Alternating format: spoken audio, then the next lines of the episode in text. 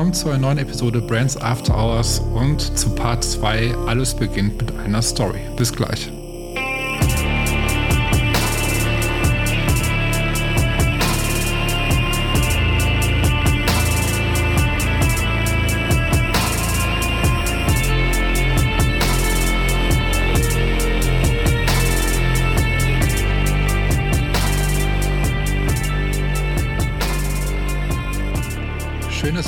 Zu einer neuen Episode Brands After Hours und wie gerade schon vom Intro erwähnt, gibt es heute Part 2 von Alles beginnt mit einer Story mit Walter Melcher. So, letzte Woche gab es Part 1, ähm, heute gibt es Part 2 und ähm, für die, die jetzt ähm, davon noch nicht mitbekommen haben, die letzte Woche vielleicht noch nicht reingehört haben, ähm, hört euch bitte zuerst die erste Episode an, weil wir jetzt längere Episoden splitten werden, ähm, um euch das ein bisschen angenehmer zu gestalten, die Episoden euch anzuhören. Ähm, letzte Woche gab es die erste Episode und heute gibt es Teil 2 der Episode zu Alles beginnt mit einer Story.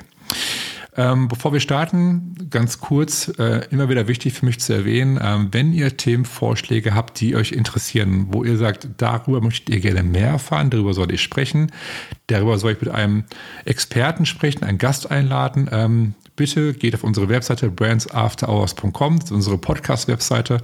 Dort findet ihr oben im Menü äh, Themenvorschläge und würde euch bitten, dort ähm, ja, Themenvorschläge oder ein Thema zu schicken, was euch wahnsinnig interessiert, sodass wir es berücksichtigen können und äh, das in einer zukünftigen Episode mit aufnehmen können. Jetzt starten wir erstmal mit dem zweiten Teil und wünsche euch viel Spaß. Und es passieren ja noch mehr Sachen. Also man muss sich mal die Positionierung angucken so ein bisschen. Und Positionierung wird immer so so als so so inflationär einfach mal so abgetan, oftmals als Spezialisierung plus Segmentierung. Ja. Wenn man auch so ein bisschen auf die Details guckt, du guckst in dem Video mal die Leute an, die dort fahren. Da sind Leute dabei, weißt du, das sind so diese Rennradfahrer mit Schnurrbart teilweise. Ja. Die zeigen relativ viele Fahrer ohne Helm. Das kann man jetzt gut sehen oder, oder nicht so gut sehen. Ähm, ja. Aber auf jeden Fall gibt das so eine gewisse Freiheitsattitüde an dem Punkt. Die ja. zeigen Rennradfahrer mit alten Stahlrädern auch noch. So ein bisschen retro-moderne Leute. Ja. ja.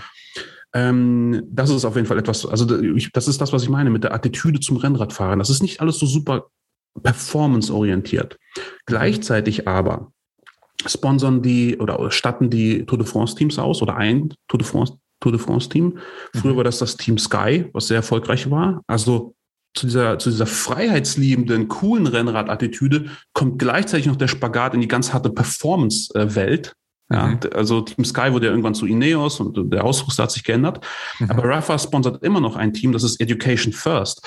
Ähm, das ist ein Team, was vom Sponsor her schon in eine gute Botschaft reingeht. Education First, ich weiß, ich glaube, die machen ähm, Bildungsangebote, ich glaube, ich bin mir jetzt echt nicht sicher, aber ich mhm. glaube auch in Afrika und so weiter. Ne? Mhm. Ähm, und das ist genau das Thema, was Rafa auch ausstattet. Weißt du, das passt alles, auch von den Partnern, das passt von den Botschaften, das passt sowohl in der Qualität, genauso auch von dieser bestimmten Attitüde. Da ist ja noch viel, viel mehr dabei als einfach nur eine hochwertige, hochwertige Klamotten. Und mhm. by the way, die Klamotten sind wirklich richtig gut. Das ist nicht einfach nur teuer.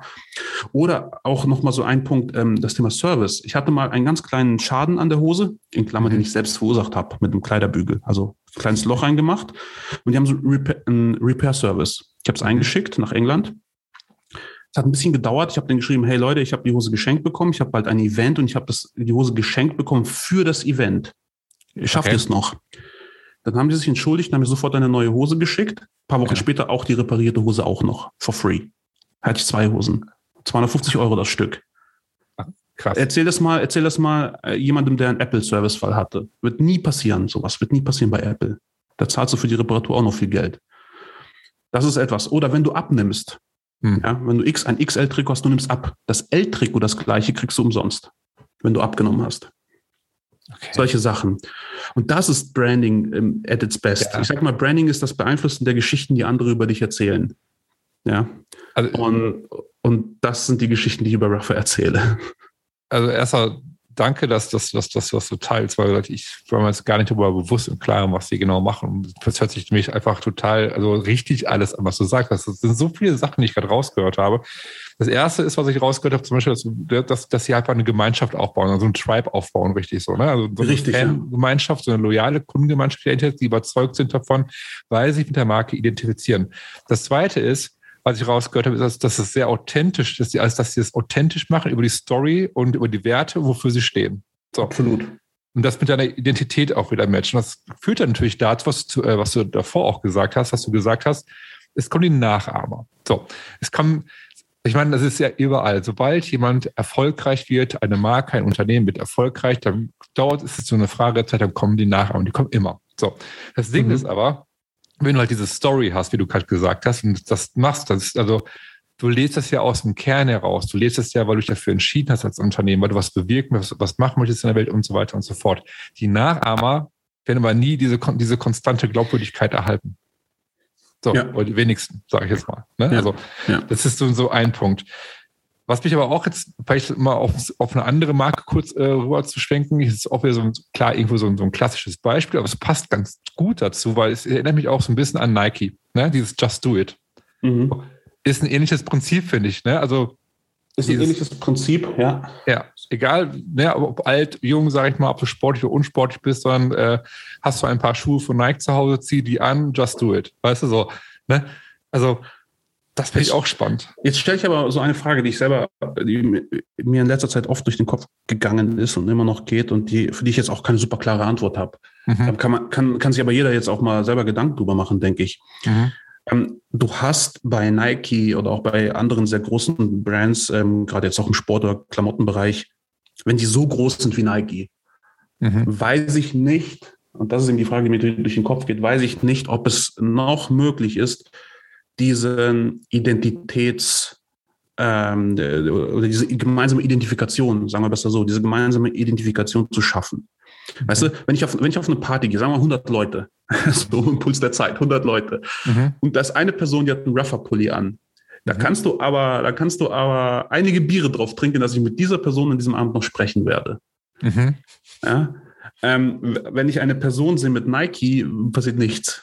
Nicht, nicht also deswegen. Main, Mainstream nicht, schon, nicht, Ja, ja, genau. Es ist schon sehr, sehr ähm, mainstreamig so. Und dann ist eben die Frage, kann man diesen Effekt noch kreieren, wenn man so groß ist oder muss man eine gewisse Exklusivität bewahren? Und das ist natürlich eine sehr strategische und sehr wichtige Frage. Also da gibt es ja keine, keine, ähm, keine eindeutige Antwort für. Ähm, mhm. Muss man eine gewisse ja, Exklusivität, eine gewisse, eine gewisse maximale Größe sozusagen bewahren, um, um diesen Effekt zu haben? Oder, oder geht das auch größer? Es ist ein spannender Ansatz, den du gerade reinbringst, weil ich, ich, ich denke da auch gerade drüber nach. Also ich meine, dieses Just Do It, ich meine, für mich klar, für die Sportler, für die Athleten, die sagen, yo, Nike, das sind die Sachen, ich fühle mich angesprochen. Du hast natürlich auch, wie du gerade gesagt hast, die Leute, die sich einfach Nike-Schuhe kaufen, ohne dass sie irgendwas in die Richtung machen. Weil es halt einfach cool mhm. aussehen, die Schuhe. Mhm. Man könnte natürlich jetzt auch meinen, okay, man hat zwei verschiedene Typ Mensch vielleicht. Ne? Ich, ich habe das auch keine Antwort drauf. Ich finde das gar nicht so falsch, was du gerade sagst. Ich habe noch nie so bewusst jetzt darüber nachgedacht vorher. Ja, ich meine, das Phänomen haben wir ja auch mit, mit Apple sicherlich auch. Ähm, vielleicht ist man immer noch so ein bisschen mit, mit Menschen verbunden, die auch Apple tragen, aber auf der anderen Seite ist es auch nichts Besonderes. Ne? Und Apple, Apple hat halt auch den Vorteil, und das ist halt auch eine sehr strategische Frage, wie günstig wirst du auch? Also bei Nike kriegst du halt auch Schuhe ab 10 Euro. Ich sage, keine Ahnung, also ich sage immer mal 10, vielleicht auch 20 irgendwie. Mhm. Ja, ähm, aber, aber jeder, der Nike äh, haben möchte, kann Nike haben. Bei Apple ist es vielleicht ein bisschen schwieriger. Mhm. Aber also es sind halt schon exklusive Produkte und Apple hat bisher noch nicht im Low-Budget-Bereich angeboten, zum Glück. Nee. Ähm, aber trotzdem ist der Effekt natürlich irgendwo nicht mehr so krass. Es ist gut, wenn, wenn, wenn man sich nur über den Preis definiert, ist auch die Frage, ist das vielleicht eine arrogante Frage? Kann man natürlich auch sich stellen. Ja, wenn man sagt, hey, guck mal, was ich mir leisten kann und ihr könnt es nicht, das will ich gar nicht damit sagen. Es geht eher so um dieses Thema, ähm, wie stark zahlt das auf deine persönliche Identität ein und macht dich irgendwie in Anführungsstrichen besonders. Die Frage ist jetzt auch, denke ich, halt, ähm, es ist immer bei Thema Positionierung auch irgendwo, ne? Das ist immer ganz klar die Frage, okay, für wen ist deine Marke? Ne? Also für wen, für wen ist dein Produkt so? Und ich meine jetzt bei Apple zum Beispiel als Beispiel zu nehmen, ich habe noch nie erlebt, dass Apple eine Preissenkung gemacht hat oder ein Angebot gemacht hat. Die sind bei den Preisen bis zum Schluss geblieben, auch wenn es kurz vorher das, das Produkt, sag ich mal, ein Update bekommen hat, das ist bei dem Preis geblieben. Ne? Ja. Also äh, die geben den Preis nicht rüber. Oder geht's, also wie du gerade schon gesagt hast, entweder kaufst du ein Apple-Produkt, weil du es dir leisten kannst, weil du sagst, okay, ich finde die Produkte cool, das passt zu meiner Identität wieder, das sind wir beim Thema. Ne? Mhm. Ähm, oder ich kann es ja nicht leisten, weil ich finde Apple einfach scheiße, sage ich jetzt mal. Ja. Ne? Also ja. so, du, andere Wahl hast du ja gar nicht. Das gleiche ist ja wie, wie Gucci. Du bist im Gucci-Store rein, da kriegst du, ich, ich weiß es nicht, aber ich denke mal, wahrscheinlich kriegst du auch keine Angebote. Oder entweder kaufst du eine Gucci-Tasche oder kaufst keine Tasche. Ne? Also ja. ähm, das, das sind so Premium- Marken für Premium-Kunden. Also heißt die einen besseren Lebensstil, habe mal ganz überspitzt gesagt, ne? Ähm, einen besseren Lebensstil haben, sich mit der Marke identifizieren und sagen, okay, das bin ich und so möchte ich leben, mir ist das wert. Weil ich glaube, ich bin der festen Überzeugung, egal was wir kaufen, äh, auf dem Supermarkt ist, sag ich mal, eine günstigere oder eine teure Wasserflasche oder ein teures Produkt. Je mehr wir dafür bezahlen, oder weniger bezahlen. Wir erzählen uns selbst immer eine Geschichte, warum ist es den Preis rechtfertigt. Ja, ja. Ich, ich bin ja selber auch, sagt man dazu, Konsumopfer, keine Ahnung. Ne? Ich, ich reflektiere das ja auch und ich habe aber auch Spaß natürlich auch daran, Dinge auszuprobieren, bestimmte Sachen zu kaufen. Und ich, ich war letztens im, im, im Rewe bei uns. Ne? Ich, bin ich sehr selten, ähm, weil es einfach, einfach vom Standort ähm, nicht so gut zum, zum, zum, zum, zur heimatlichen Wohnung passt, so von der mhm. Entfernung. Mhm. Aber aus irgendeinem Grund war ich an der Ecke, bin ich in Rewe gegangen. Also heißt neue Produkte, zum Beispiel manche, die meisten Sachen kennt man ja auch aus anderen äh, Supermärkten. Und da gab es dann einen großen, ein großes Regal mit Kaffeesorten. Mhm. Und die mhm. haben einfach gesagt, okay, neben diesen klassischen Marken, die es eben gibt, ähm, Chibo und Lavazza und Co., mhm. ähm, stellen wir noch ein paar andere Sachen auf. Und natürlich auch so, du kannst es ja vorstellen, wie es ist, so mit so ein bisschen recyceltem Papier und sehr reduziertem Etikett. Mhm. Alles so ein bisschen manufakturartig. Und das Geile ist, ich habe da in so eine, ich habe so eine Packung gegriffen, einfach gekauft. Ich habe weder gecheckt, was die kostet. Ich weiß noch nicht mal, wie das Zeug heißt. Ich weiß es nicht. Ich habe ich hab mir nicht mal den Namen angeguckt von dem Kaffee.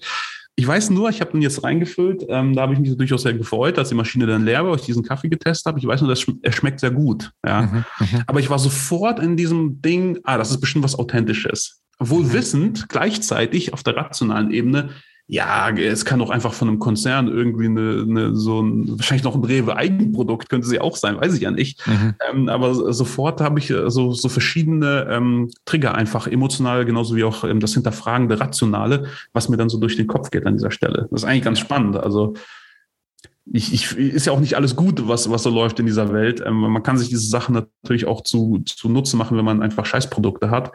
Ähm, aber ich finde, gute Produkte haben es auch verdient, ähm, anders zu sein an dieser Stelle. Und der Kaffee schmeckt sehr, sehr gut. Von dem her ist es eine Story, wo ich sage, okay, ich gehe gerne nochmal in den Rewe, wenn ich gerade ja. schnell Kaffee brauche und hole mir den nochmal, weil der hat mich überzeugt. Hi, Susanne von Burnt hier. Nach einer kurzen Unterbrechung geht es gleich weiter der Podcast gibt dir hilfreiche Tipps und Inspiration für deine Marke. Wir wissen, es ist anstrengend, die eigene Marke, egal ob Unternehmen oder Startup, zu positionieren. Möglicherweise stehst du gerade vor der Herausforderung, mit deinem Unternehmen zu skalieren, möchtest dich neu positionieren oder hast ein Small Business und möchtest gerne die favorisierte Marke für deine Kunden werden. Schaue doch mal auf brandsafterhours.com und klicke oben rechts auf Markeninsights. Dort findest du Blogartikel, Buchtipps und die Anmeldung zu unserem wöchentlichen Newsletter. Über den bekommst du jeden Montag konkrete Insights, die dich bei der Positionierung oder Stärkung deiner Marke unterstützen. Dabei ist es nicht wichtig, welche Ziele du mit deiner Marke gerade verfolgst. Ob du skalieren möchtest oder mit deinem Small Business mehr Kunden gewinnen willst. In dem Newsletter gibt es für jede Situation individuelle Vorgehensweisen, sodass für dich das Richtige dabei ist. Besuche brandsafterhours.com oder klicke einfach in den Show Notes auf den Link. Und schon bekommst du hilfreiche Insights zur Positionierung deiner Marke. Jetzt geht's weiter und ich wünsche dir viel Spaß mit der heutigen Episode. Das ist, das ist interessant, dass du gerade mit Rewe. Ich war letztens auch im Rewe tatsächlich drin und habe da aus, äh, ich weiß gar nicht, Milch war das genau. Ich musste Milch besorgen halt. Und da habe ich mir, ich war überrascht, wie viele Milchsorten du inzwischen hast. Ne? Also äh, ja. Marken meine ich jetzt. Ne? Also du hast halt die ganzen alten Bekannten mit dabei und du hast dann auch so die Rewe eigene Marken, diese, diese Ja-Marke, was ist, mhm. Also, du hast die ja auch da dabei.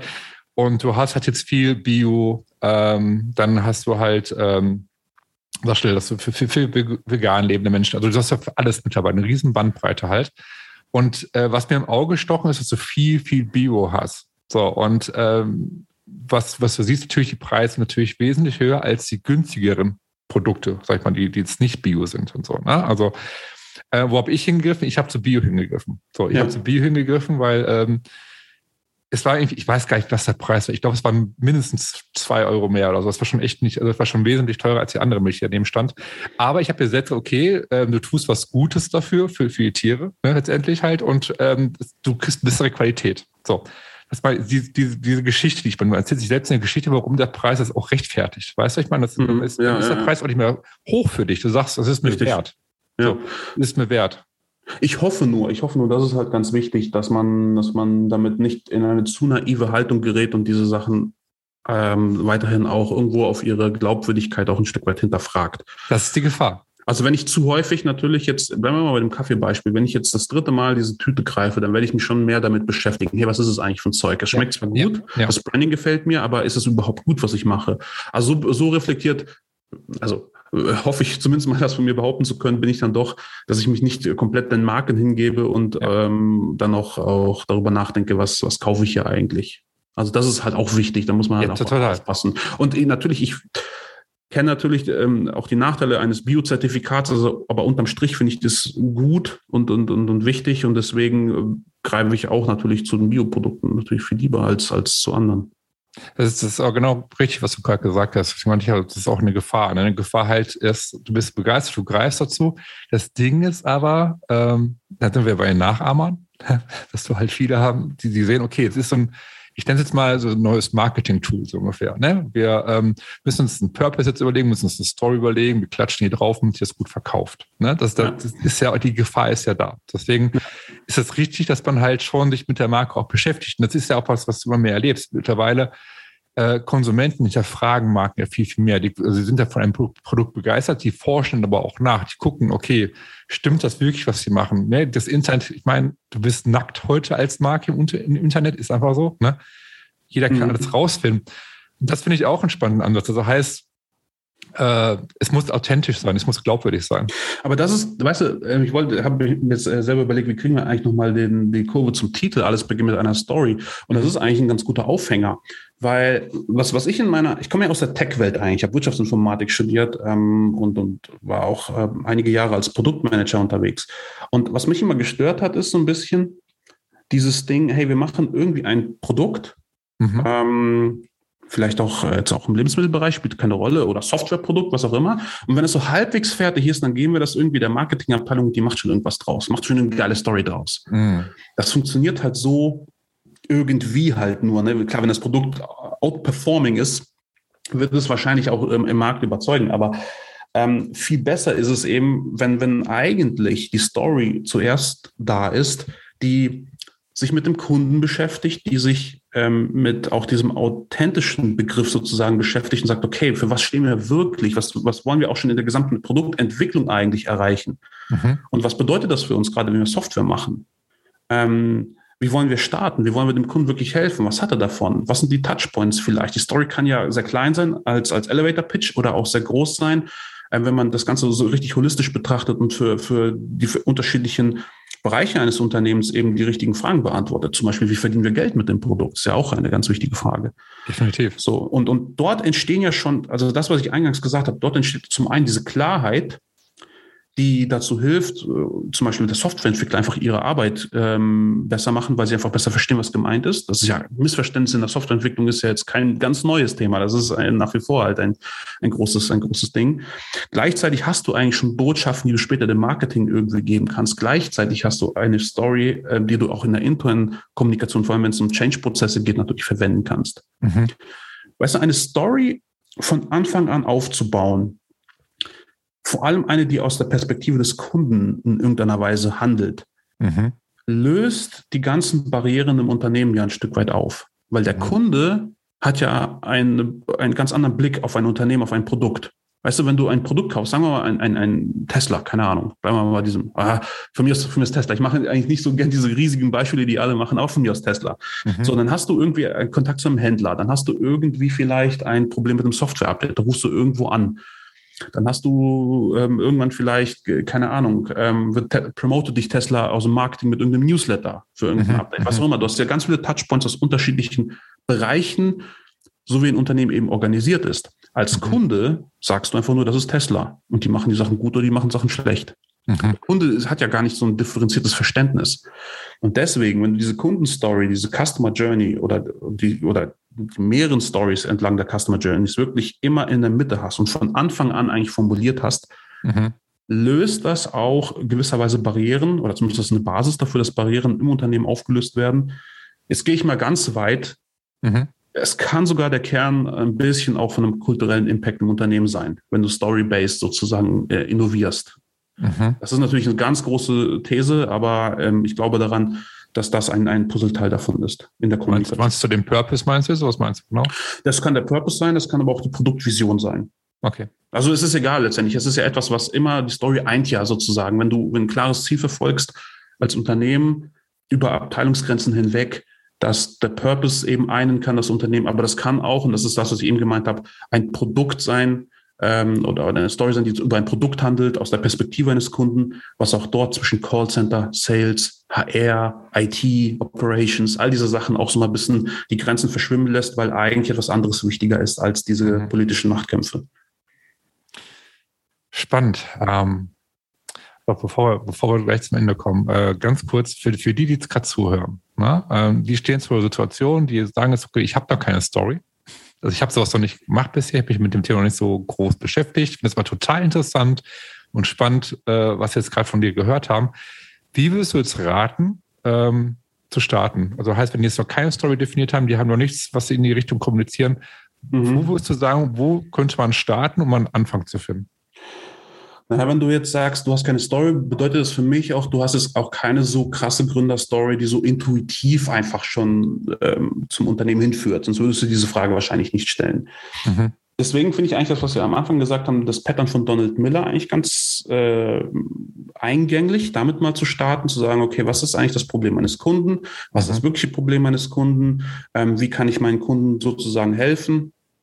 Und da eben durch die Steps zu gehen und am Ende auch, wie transformiert sich mein Kunde dadurch, dass ich ihm geholfen habe, beziehungsweise was für einen Nutzen er davon hat.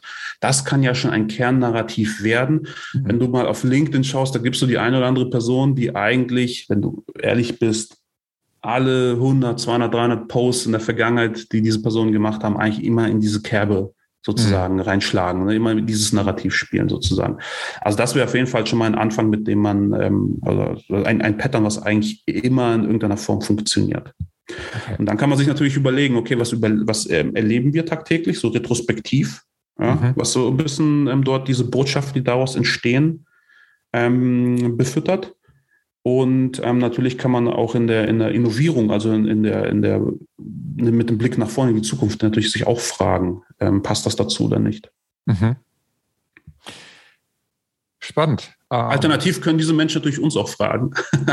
genau, das wäre jetzt mich der nächste Schritt. Und zwar, ähm, wenn man jetzt nicht genau, mit dir gerne in Kontakt treten möchte und möchte jetzt mehr darüber erfahren oder vielleicht sogar irgendwie dich von, von, von dir beraten lassen zu dem Thema. Wie kann man mit dir in Kontakt treten? Also über welche Kanäle? Wie kann man dich am besten erreichen?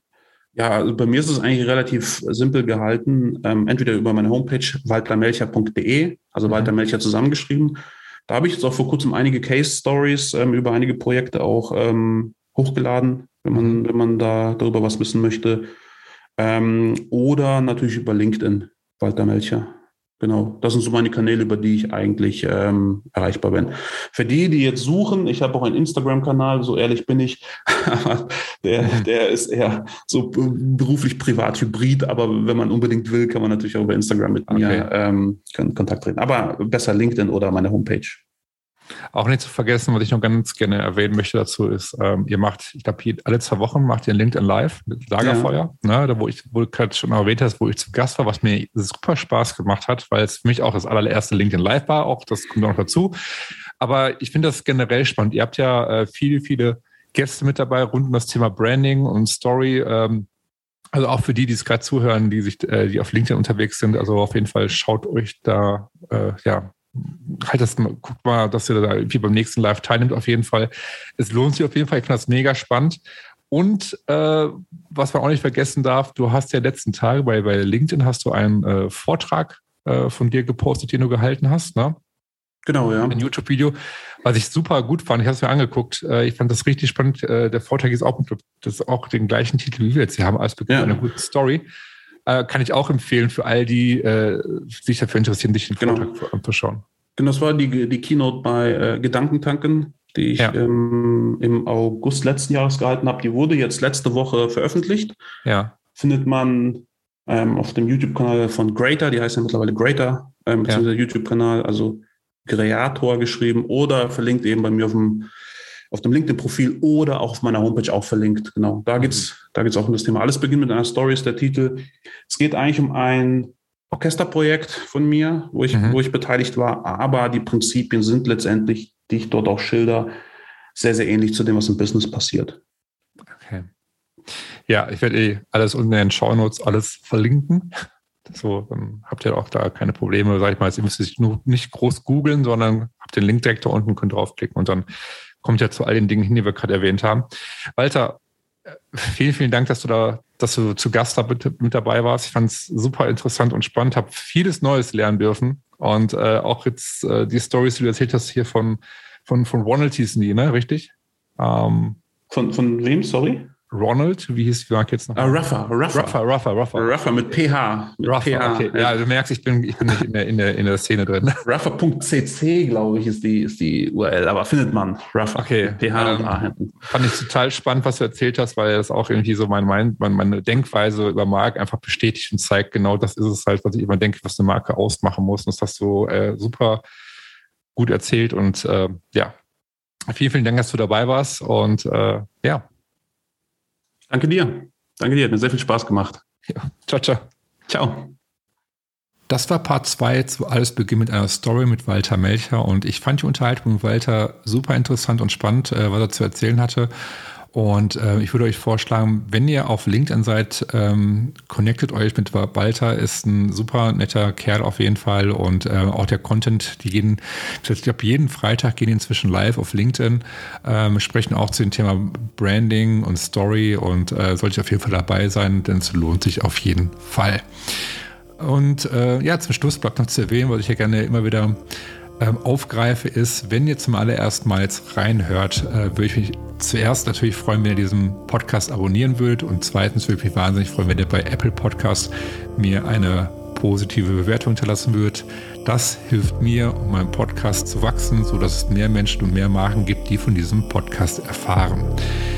In diesem Sinne, bis nächste Woche und ciao.